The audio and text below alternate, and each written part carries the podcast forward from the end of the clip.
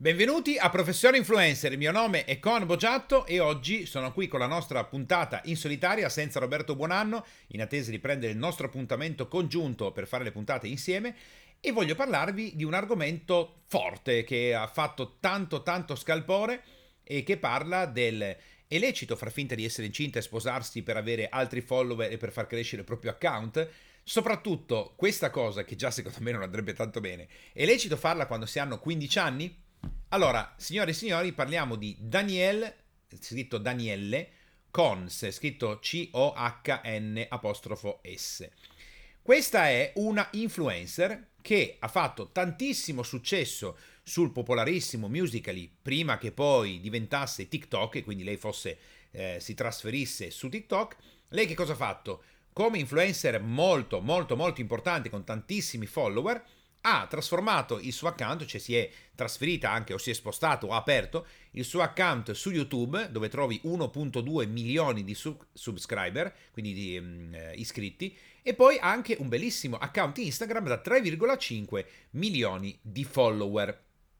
Bene, che cosa ha fatto questa influencer?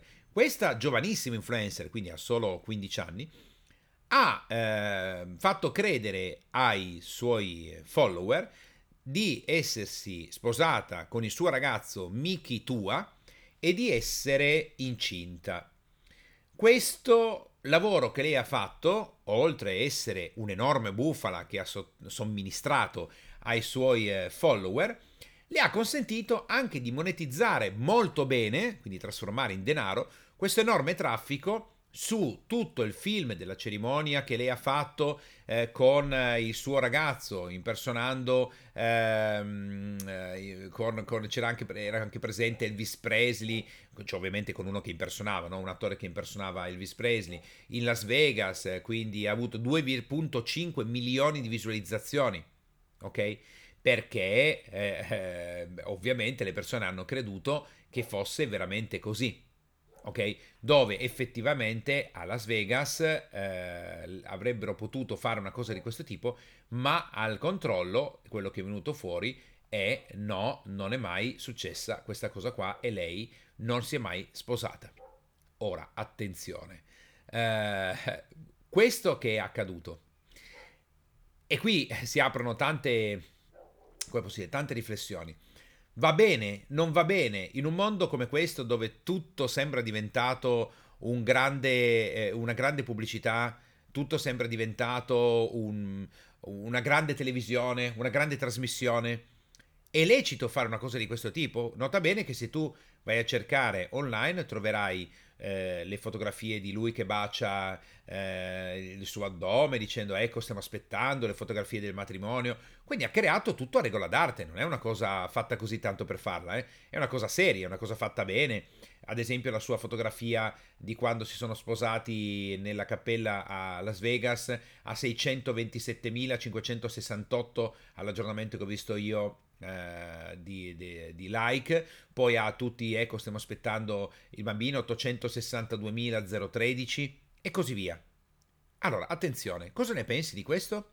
Sei d'accordo? Non sei d'accordo? Prima di bollinare subito questa cosa del ah no, eh, assolutamente è sbagliato, le persone non dovrebbero farlo, bla bla bla bla, pensiamo com'è possibile che questo tipo di eh, propensione nel falsificare le informazioni nel dare eh, delle, delle, delle, bugie o comunque costruire addirittura una finzione n- non sia proprio un fattore, diciamo così, che è strettamente e profondamente collegato al contesto sociale e culturale in cui viviamo. Perché? Perché lei sta sbagliando? Perché lei viene additata? Perché le persone se la prendono e non se la prendono con la televisione che è perennemente falsa? Sono false le trasmissioni, sono false le trasmissioni che fanno vedere la gente che soffre la fame su un'isola, il grande fratello, eh, sono false le trasmissioni, mi ricordo i giochi senza frontiere, eh, il giudice Santelichieri quando c'era Canale 5, Italia 1 che facevano...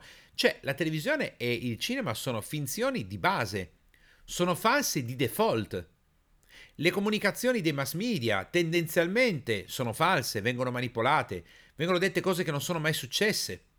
Quindi come mai, questa è una cosa interessante, come mai l'attenzione su questa influencer è arrivata in maniera così negativa?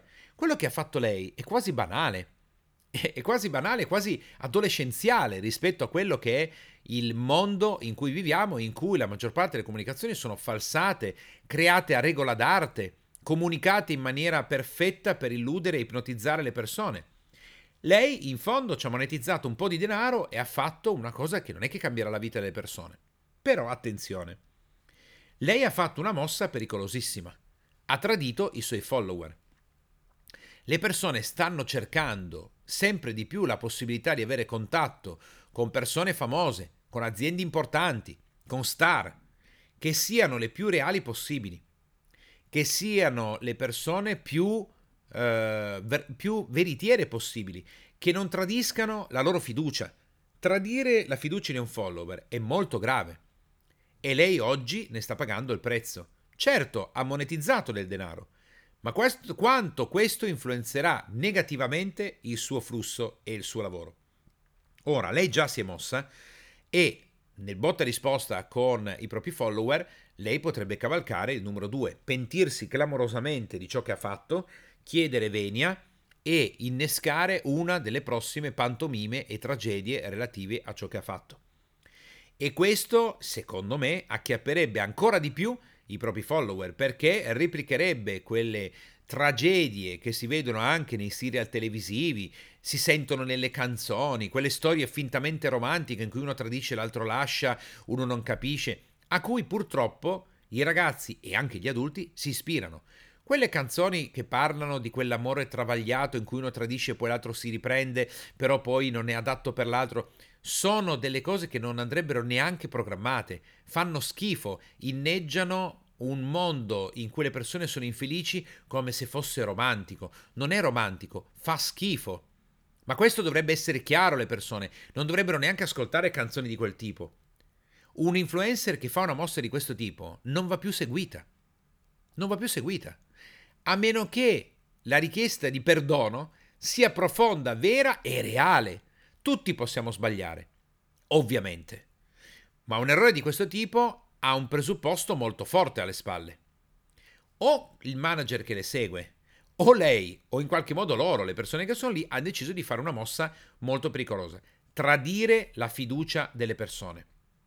Questo per te come influencer può essere un punto di, di, decisamente interessante, perché seguendo la storia di questa influencer, seppur giovane, quindi per quello che dico tutti possiamo sbagliare, quindi bisogna vedere poi cosa succederà. Se non succede niente, la persona non si scusa, bla bla bla, io tenderei, a parte che non, non, non, non seguo questa influencer, però non, mi metterei neanche più a seguirla se fossi stato un fan che seguiva il suo profilo.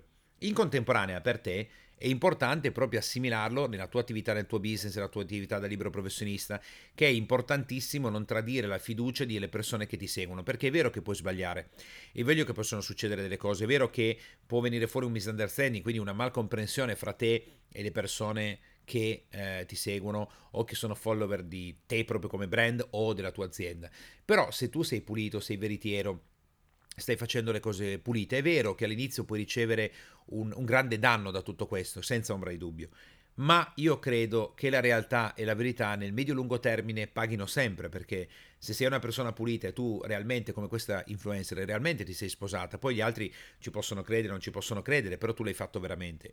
E se sei veramente incinta, ma quello si vedrà perché a un certo punto questa cosa diventa visibile ma sai, il fatto che le persone critichino, si lamentino, eh, dicano, additino, cose di questo tipo, lascia un po' il tempo che trova.